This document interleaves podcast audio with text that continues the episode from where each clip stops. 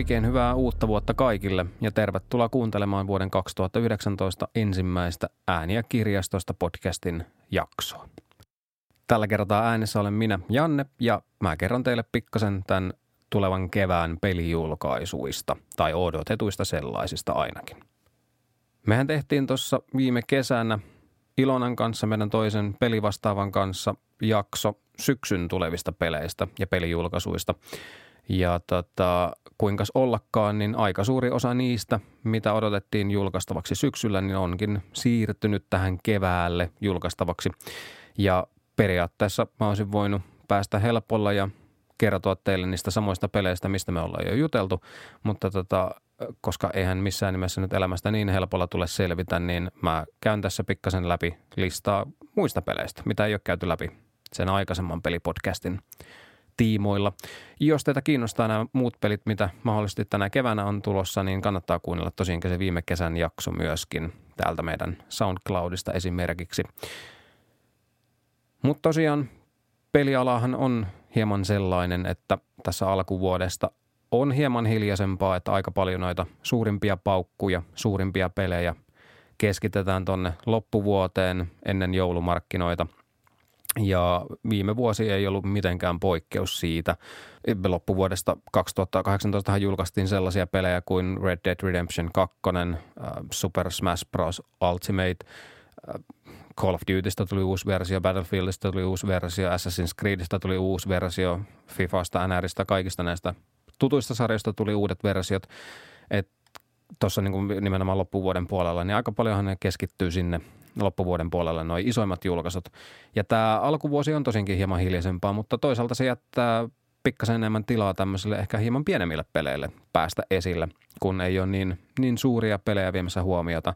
Jos mietitään vaikka tota, ää, marraskuuta, milloin Red Dead Redemption 2 esimerkiksi tuli ulos, niin kyllähän peliala puhui käytännössä pelkästään siitä sen koko muutaman viikon ajan, mitä julkaisun jälkeen oli – mutta sehän ei missään nimessä tarkoita kuitenkaan sitä, etteikö nämä alkuvuonna julkaistavat pelit olisi hyviä tai tällaisen niin kuin mainitsemisen arvoisia, sillä ainakin omasta mielestä, kun kävin tätä podcastia varten tota kevään julkaisulistaa läpi ja myös tietysti katoin samalla, että mitä laittelen tilaukseen tänne meidän kirjastolle lainattavaksi näitä pelejä, niin kyllähän sieltä on aivan huikean hyvän kuulosia pelejä tulossa esimerkiksi BioWare on julkaisemassa uuden pelin ja se on aina iso tapahtuma, kun näin tapahtuu.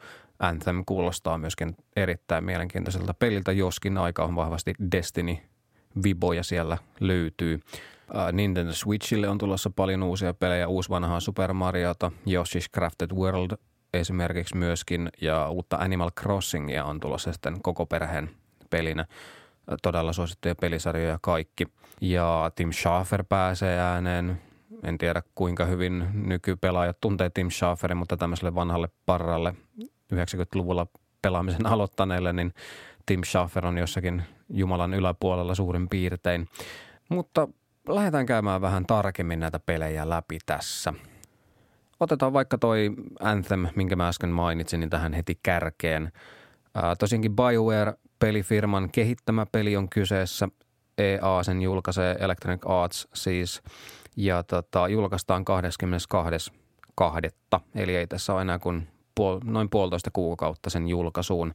Ää, julkaistaan PS4, Xbox Oneille ja PClle ja tosinkin ehkä tämän hetken odotetun peli nyt kun tuosta Red Dead Redemptionista on päästy, päästy ohi, niin, niin kyseessä on tosinkin verkkopohjainen kolmannen personan räiskintäpeli – ja aika tosiaankin vahvoja Destiny-viboja sieltä löytyy, vaikka Destiny onkin ensimmäisen persoonan räiskintäpeli, tämmöinen perinteinen FPS-räiskintä verkkopelinä, niin tota, aika paljon samanlaisia teemoja siinä on. Skifi teema tosinkin pelissä on ja tiimejä muodostetaan ja räiskitään avaruudessa erilaisilla planeetoilla eli erilaisilla tulevaisuuden peliareenoilla niin sanotusti – ja tota, kyllähän tämä ihan selkeästi on BioWarein vastaus Destinin suosioon.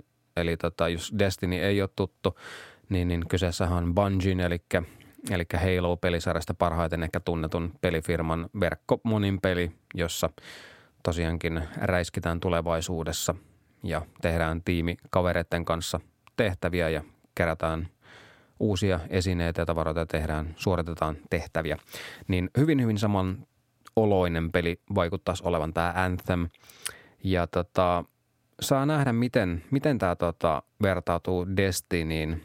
Eli mun mielestä noin Destinit on ollut tosi hyviä pelejä kyllä. Ää, niillä on ollut hyviä vaiheita ja huonoja vaiheita niiden aikana, mutta tota, jos niissä joku juttu on jäänyt, jäänyt tota hieman laimeaksi, niin se on kyllä tarina. Ja tota, mun mielestä tässä on erittäin mielenkiintoista se, että nimenomaan BioWare, jos kuka osaa tarinan kerronnan. Eli tota, mua ehkä eniten itseä kiinnostaa tässä, tässä se, että miten BioWare on saanut tämmöisen verkko monin peliin ujutettua hyvän tarinan. Totta kai heillä on kokemusta tällaisesta jo aikaisemmin, eli tota, toi Star Wars The Old Republic verkkomonin pelihän on BioWarein käsialaa. Mä en ole sitä pelannut itse enää vuosiin, että sehän julkaistiin jo ties kuinka monta vuotta sitten ja silloin alussa sitä, sitä tuli itsekin tahkottua. Ja se oli ihan ok tarinalta, mutta ei ehkä niin hyvä kuin olisi, olisi voinut olettaa BioWareilta. Heiltä kun löytyy vyöltä sellaisia pelejä kuin Jade Empire tai Knights of the Old Republic, sekin Star Wars-peli. Ja totta kai myös Mass Effect-trilogia, niin BioWareilta voisi odottaa todella hyvää tarinan kerrontaa, sellaista niin kuin oikein sieluja riipivää, koskettavaa sellaista. Joten nähtäväksi jää, miten BioWare saa yhdistettyä tämän mahtavan tarinan kerrontansa tällaiseen verkkopohjaiseen monipeliräiskintään. Öm, mitä nyt on katsellut tästä videoita, videoita tästä pelistä, niin ehkä hieman generinen maku siitä on jäänyt. Tavallaan siihen toimintaan pääsee totta kai mukaan vasta sitten, kun itse pelaa. Mutta tota, mä toivon, että tämä ei ole vaan sellainen yritys päästä mukaan tähän Destiny-hypeen ja ratsastaa sitten sillä – mutta ainakin omalla kohdalla luotto BioWarea kohtaan on aika suuri. On yksi, ehdottomasti yksi omista lempipelitaloista, joten tota, mielenkiinnolla kyllä odotan itse tätä julkaisua.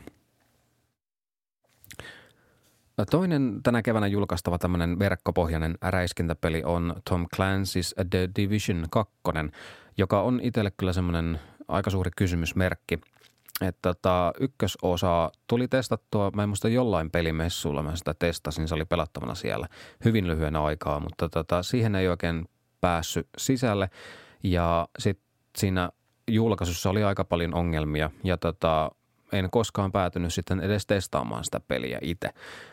Mutta mitä on lukenut tästä aika paljon kuitenkin, niin tämä ykkösosakin on parantanut juoksuaan koko ajan tasaisesti ja siitä on kuoriutunut kuitenkin kuulemma erittäin hyvä peli. Niin tämä kakkososa on kyllä mielenkiintoinen julkaisu tälle keväälle. Se julkaistaan tosinkin 15. maaliskuuta, eli aika pian tämän Anthemin jälkeen. Ja julkaisualustana tässäkin on PS4, Xbox One ja PC. Näistähän tosiaankin meidän kirjastoon hankitaan lainattavaksi PlayStation 4 ja Xbox One-versiot. PC-pelejä me ei valitettavasti pystytä hankkimaan ollenkaan käytännössä, koska ne on nykyään hyvin vahvasti tiliin sidottuja esimerkiksi Steamiin tai Originiin tai sitten Epic Gamesilla on taas vireillä oma, oma palvelunsa, niin ne on aika vahvasti tiliin sidottuja ne pelit siellä, niin niitä ei pystytä hankkimaan kirjastoon lainattavaksi. Mutta tota, PlayStation 4, Xbox One-pelejä näistä pystytään hankkimaan. Totta kai Nintendo Switch-pelejä hankitaan myöskin ja käytännössä konsoleille. Mutta tässäkin huomautan, että vaikka nämä pelit saa meiltä lainaan maksutta, niin niihin täytyy olla, nimenomaan siis näihin verkkomonin peleihin, niihin täytyy olla se kuukausimaksullinen Xbox Live tai PSN jäsenyys olemassa, että niitä pystyy sitten pelaamaan verkossa. Ähm, sitten jos meiltä lainaa yksin pelejä, niin niihin, niihin ei tietenkään tarvi mitään, mitään maksullisia juttuja olla. Mutta jos haluaa näitä verkkomonin pelejä pelata, niin niihin täytyy sellainen hankkia. Mutta siirrytään eteenpäin näistä verkkomonin peleistä. Äh, hieman aikuisempaan makuun tosinkin nämä kaksi aikaisempaa ovat olleet. Anthemissa ikärajana on K16 ja The Division 2 K18. Ja myös tämä seuraava peli on K18 kamaa, eli Gears 5, eli Gears of War-sarjan uusi osa. Julkaistaan 2019. Tästä ei ole mun käsittääkseni vielä tarkempaa päivämäärää olemassa. Ö, oletetaan, että kevään aikana pitäisi tulla julki, mutta hyvin todennäköistä on, että se julkaisu siirtyisi kuitenkin tuonne syksyn puolelle, mutta ajattelin ottaa sen kuitenkin tähän esille. Kolmannen persoonan räiskintäpeli Skifi teemalla höystettynähän tässä on kyseessä. Ja Gears of Warhan on pelisarja, joka käytännössä yksin loi tämmöisen ammuskelun, suojasta ammuskelun trendin näihin räiskintäpeleihin tuossa kymmenisen vuotta sitten, köhän se ensimmäinen osa tuli. Taitaa olla vähän reilu, reilu kymmenen vuotta aikaa siitä. Öm, mutta mitä näitä videoita on tästä pelistä katsonut, niin vaikuttaa siltä, että tässä vitososassa otetaan pikkasen pesäeroa näihin vanhoihin, vanhoihin peleihin. Et siinä missä noi pelisarjan ekat osat oli hyvin semmoisia bro-henkisiä isojen lihaskimppujen maskuliinisia läppiä sisältäviä sylttytehtailuja, niin tämä uusin osa pistää pakkaa hieman uusiksi, sillä pelin päähenkilö on nainen, mutta se sylttytehtailu näyttäisi ainakin videoiden perusteella jatkuvan ihan, ihan samalla tavalla. Pelien diversiteetistähän on jauhettu yksi maailman sivu viime vuosien aikana ja nyt se on oikeastaan alkanut mun mielestä viimeisen vuoden aikana näkymään kunnolla peleissä, että pelin päähenkilö voi olla jotakin muutakin kuin valkoihoinen mies. Ja se on mun mielestä aivan loistava asia, sillä kaikki pelaa ja kaikki haluaa samaistua niihin pelihahmoihin tietenkin.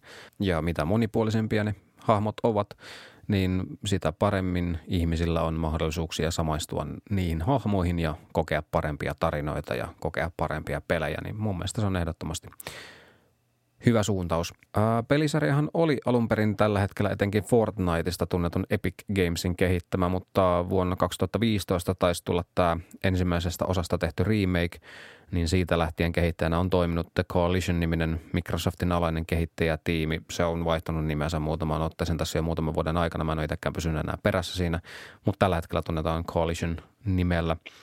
Niin mä en tuolta itse peliltä odota mitään suuria käänteen tekeviä uudistuksia, että eiköhän siellä pistetä edelleenkin lokustia halki poikkia pinoon. Mutta tota, Gearsin vahvuus on ollut sen taistelun rytmitys ja toiminnan semmoinen hauskuus, vaikka se välillä vähän itseään toistaakin. Niin mä en usko, että se siitä sapluunasta ihan kauheasti lähtee itteensä uudistamaan tai muuttamaan, joten eiköhän sieltä ole tavallaan pelisarjan faneille luvassa kuitenkin sitä, sitä tuttua herkkua. Mutta siirrytään sitten seuraavaksi suomalaisiin peleihin – kotimaisista pelifirmoista oma suosikki on ehdottomasti Remedy ja heiltä on tulossa vuoden 2019 aikana tällainen peli kuin Control PS4, Xbox Oneille ja PClle. Ja tota, siitä ei ole varsinaisesti julkaisupäivää vielä mainittu. 2019 vuoden aikana julkaistaan. Voi hyvinkin olla, että julkaistaan vasta sitten syksymällä, mutta tota, otin sen kuitenkin tähän – tähän esille, koska sen laittelin jo kyllä nyt tästä alkukevästä varmasti tilaukseen ja sitä pääsee sitten jo meidän verkkokirjastossa varaamaan. Mä oon aina pitänyt Remedin tyylitajusta. Sieltä Death Rallista, Max Paynein Alan Wakein kautta Quantum Breakiin. Ja tota, tämä Control vaikuttaa edelleenkin ehdalta Remediltä, eli tyylitajuiselta toiminnalta – Remedillä on semmoinen tietty selkeä oma ääni ja visio siitä, millaisia niin kuin pelit voi olla. Ja etenkin toi Quantum Breakhan oli hyvin mullistava peli siinä mielessä, että se yhdisti niin kuin pelin ja TV-sarjan aika lailla saumattomasti yhteen. Ja mikä muu itselle toimii Remedin peleissä on se, että ne on aina tarinavetoisia no ehkä se ensimmäinen Death Rally ei välttämättä niin paljon ollut, mutta aina sitä Max Payneista lähtien, niin sillä tarinalla on ollut todella tärkeä rooli siinä itse pelissä. Ja se ei ole koskaan tuntunut sillä, silleen niin kuin päälle liimatulta, vaan se on ollut niin kuin olennainen osa sitä.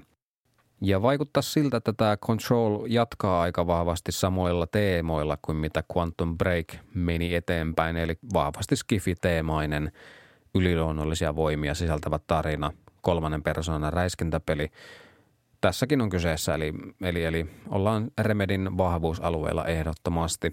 Ähm, pääosan esittäjänä toimii Jesse Faden, jolla on aseena muotoa muuttava pistooli.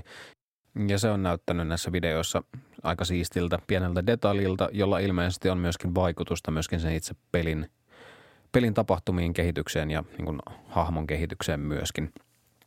Tätä, jos tämmöiset kolmannen personan tarinavetoiset räiskintäpelit kiinnostaa, niin tämä on varmasti semmoinen peli, mikä kannattaa ehdottomasti vilkaista siinä julkaisun yhteydessä heti jo. Ainakin itsellä on vahva luotto Remediin, että pystyvät jälleen kerran julkaisemaan laadukkaan, laadukkaan pelin. Mikä tästä tekee hieman erikoista on se, että nyt myös PlayStation-pelaajat pääsevät Remedin peliin käsiksi, sillä tämä on ensimmäinen peli sitten Max Payne 2, mikä julkaistaan muillekin kuin Microsoftin alustoille, eli Xboxille tai PClle. Mutta tosiaankin vuoden 2019 aikana pitäisi tämänkin tulla ulos. Ihan en laittaisi rahoja likoon kevätjulkaisun puolesta, mutta tota, viimeistään sitten syksyllä. Toinen aika pitkän uran tehnyt suomalainen pelitalo on Red Lynx, nykyään Ubisoftin alainen firma. Ja tota, heiltä on tulossa Trials-pelisarjan uusi osa, kantaa nimeä Trials Rising ja se julkaistaan jo itse asiassa 26.2. eli tuossa puolentoista kuukauden päästä. Ja julkaisualustana toimii PlayStation 4, Xbox One, Nintendo Switch ja PC, eli kaikki tämän hetken merkittävät julkaisualustat. Ähm, kuinka moni muistaa vuosituhannen vaihteessa oli semmoisia mukavasti hermoja raastavia motocross-pelejä kuin Elastomania tai Across? Nimittäin tästä Red Lynxin Trials-sarjasta tulee hyvin, hyvin samanlaisia viboja kuin mitä näistä vanhoista helmistä. Ähm, näyttävyydessä on ehkä pikkasen menty eteenpäin tässä 20 vuodessa, mutta samanlainen viba siellä kuitenkin on olemassa. Mä oon noita aikaisempia Trials-pelejä jonkun verran pelannut ja etenkin sitä mobiiliversiota on tullut varmaan niistä tahkottua kaikkein eniten ja kyllähän siinä paikotellen hyvin pitkälle järki menee, kun ei taidot riitä. Mutta tota, tämä on pelisarjan kuudes osa jo, mikäli ei oteta huomioon näitä remakeja ja lisäosia ja spin-offeja. Eli on, on tosinkin pitkä pelisarja ja pitkät perinteet olemassa. Löytyy paljon faneja faneja ympäri maailmaa. Siinä käytännössä kisaillaan esteradalla motocross-pyörällä ja yritetään olla nopein kaikista.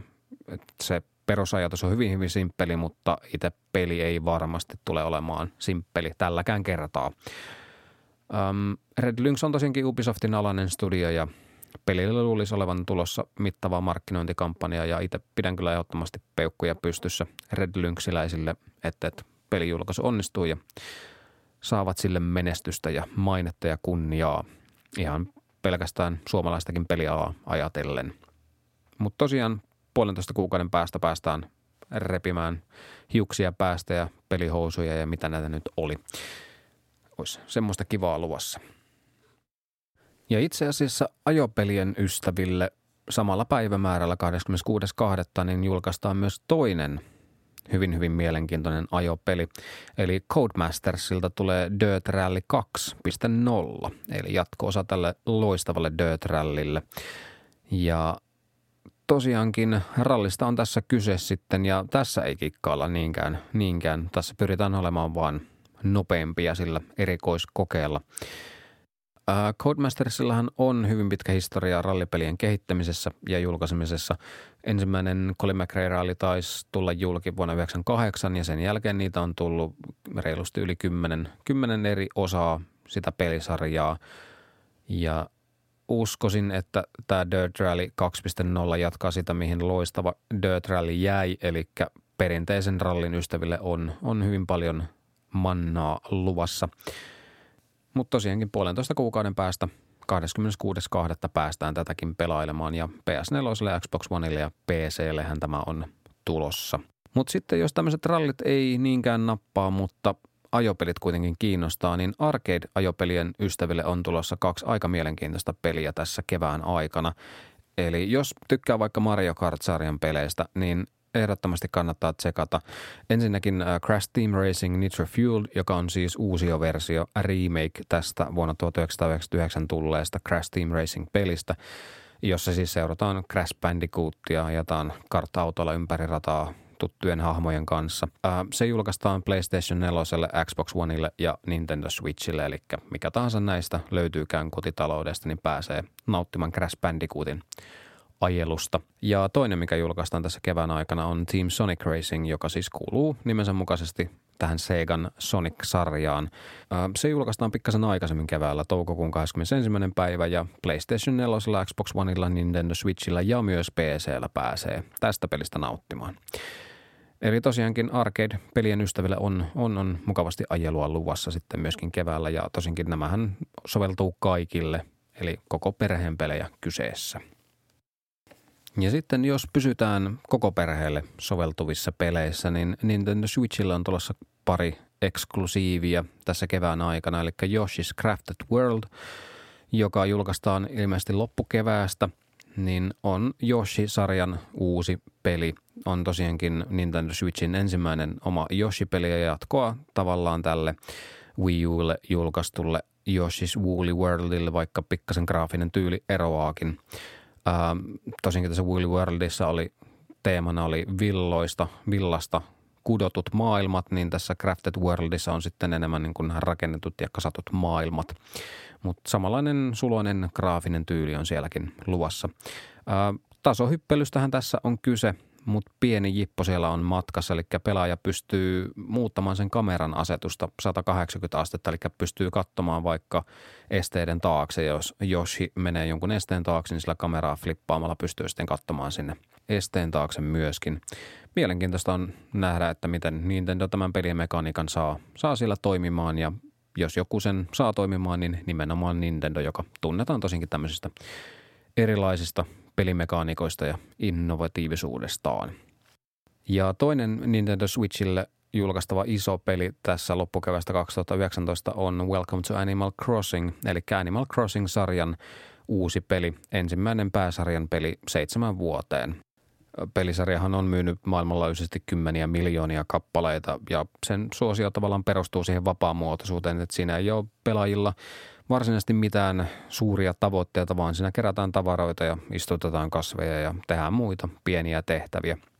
Mutta mikä sen on erikoista on se, että se peli maailman aika seuraa tämän meidän oman maailman aikaa tarkasti. Eli jos pelaa illalla, niin pelissä on myöskin ilta, ja jos pelaa päivällä, niin pelissä on myöskin päivä. Ja tämmöiset jipot mua kiinnostaa tosi paljon peleissä, että niin kun tavallaan tuodaan sitä oikeaa maailmaa sinne mukaan, ja tavallaan se syventää sitä peli kokemusta ja tuo siihen tietysti semmoista niin omanlaista syvyyttä sitten mukaan.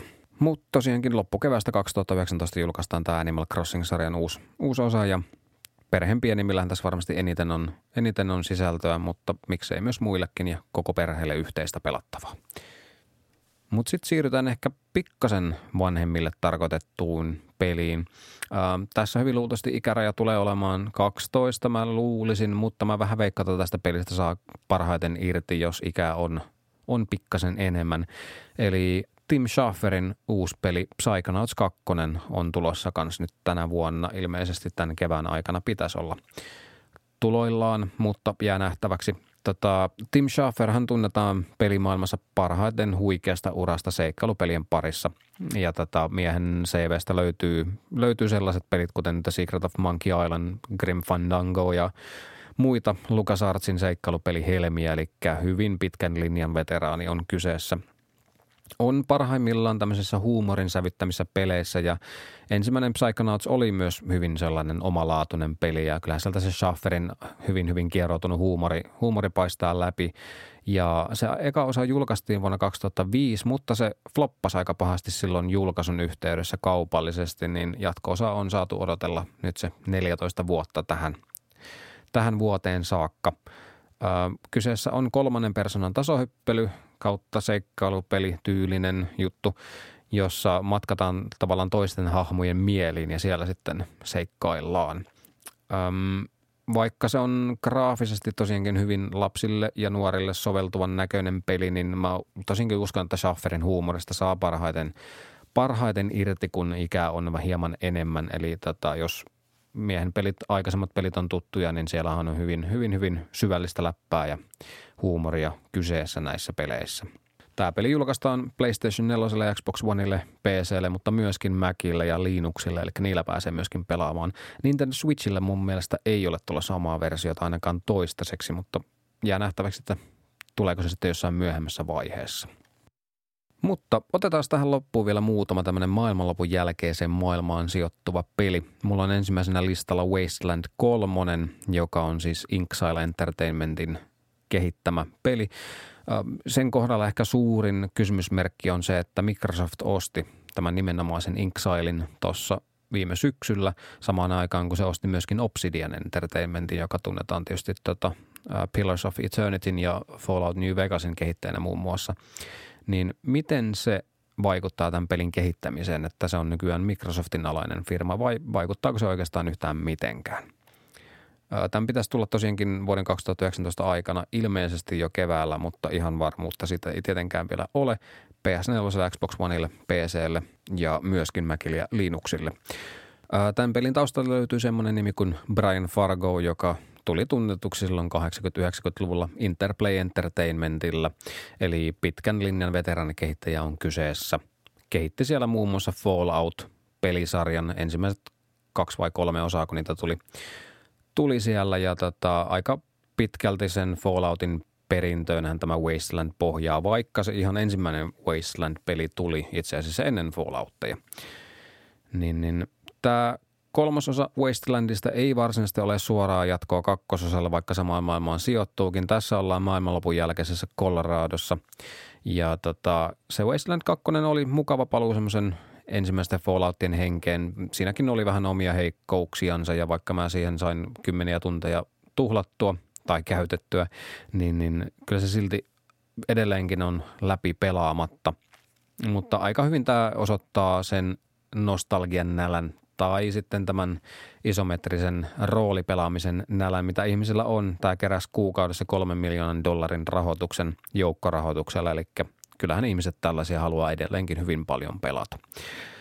Mutta nähtäväksi jää millainen peli on kyseessä. Videomateriaalin perusteella aika samantyylistä jatkoa on luvassa, mitä kakkososakin tarjoili. Mutta tosiaan nähtäväksi jää, kuinka hyvä peli on sitten tulossa. Mutta sitten tuossa loppuvuodesta julkistettiin hieman ehkä yllättävästikin uusi osa Far Cry-pelisarjan, eli Far Cry New Dawn, joka ilmestyy 15. helmikuuta jo. Ja on tosiaankin jatkoa tälle Far Cry 5, sijoittuu samaan, samaan tota, mm, pelimaailmaan, mitä, mikä siinä viitosessakin oli, mutta on oma itsenäinen tarinansa. Mutta mikä sitä tekee erikoista on, että Kyseessä on maailmanlopun jälkeiseen aikaan sijoittuva Far Cry, mitä siis pelisarja ei ole koskaan aikaisemmin tehnyt. Ja siis vaikka pelin tapahtumat ovat osittain siellä samassa paikassa, missä Far Cry 5 tapahtumat oli, niin tosiaankin se on 17 vuotta maailmaa kohdanneen ydinkatastrofin jälkeen. Eli aika mielenkiintoinen peli voi olla luvassa, kunhan siinä ei lähdetä vaan liikaa apinoimaan Falloutteja ja vastaavia pelejä, että kunhan siinä saataisiin semmoinen oma, oma ääni ja oma visio sille pelille, niin tästä voi olla kyllä mielenkiintoinen peli luvassa. Mutta tosiaankin PlayStation 4, Xbox Oneille ja PClle tämäkin tulossa ja kuukauden päästä tosiaankin tätäkin päästään jo pelailemaan. Mutta sitten tämän podcast-jakson viimeinen peli, eli mä valkkasin tähän vielä Rage 2. Ykkösosahan ei ollut mitenkään erityisen suuri menestys. Siitähän aika harva loppujen lopuksi piti, vaikka ihan mukiin menevää räiskintäähän se nyt olikin Mad Max hengessä. Mutta kakkososa vaikuttaa ainakin tällä hetkellä positiivisemmalta. Ehkä senkin takia, että siinä on mukana kehittämässä Avalanche Studios, joka tunnetaan Just Cause-peleistä ja myöskin tästä Mad Max-leffan, eli tämän Fury Roadin jälkeen tulleesta Mad Max-pelistä, niin sen kehittäjänä tunnetaan myöskin, ja sehän oli aivan, aivan mukava peli näin sanotusti, niin mielenkiinnollista odottaa, että millainen peli sieltä sitten loppujen lopuksi tulee ulos. Eli kyseessähän on tosinkin ensimmäisen persoonan räiskintäpeli ja tämmöisessä post-apokalyptisessa maisemassa ja teemassa. Äh, julkaistaan toukokuun 14. päivä PlayStation 4, Xbox Oneille ja PClle myöskin. Mutta me aletaan pikkuhiljaa olla tämän podcast-jakson lopussa. Eli kuten alussa sanoin, niin aika paljon mielenkiintoista pelattavaa tämän alkuvuoden puolellekin pitäisi olla tulossa. Ja kannattaa todellakin seurata tätä meidän verkkokirjastoa. Näitäkin pelejä alkaa sinne pikkuhiljaa tippumaan varattavaksi, vaikka julkaisuun voikin olla vielä kuukausia aikaa. Eli aika lailla samoihin aikoihin, kun niitä tilaillaan tänne meille, niin niitä laitellaan myöskin meidän verkkokirjastoon. Eli sieltä pääsee sitten varailemaan, ennakkovarailemaan jo pikkuhiljaa niitä tulevia pelijulkaisuja. Mutta minä kiitän kuuntelemisesta. Toivottavasti olette saaneet tästä paljon ideoita tulevaksi pelattavaksi ja hankintatoiveita saa aina lähetellä meille tänne kirjastoon. Sieltä verkkokirjastosta löytyy lomakkeet myöskin siihen ja totta kai niitä otetaan huomioon tilauksia tehdessä. Ei muuta kuin hyvää alkanutta vuotta ja Morjens.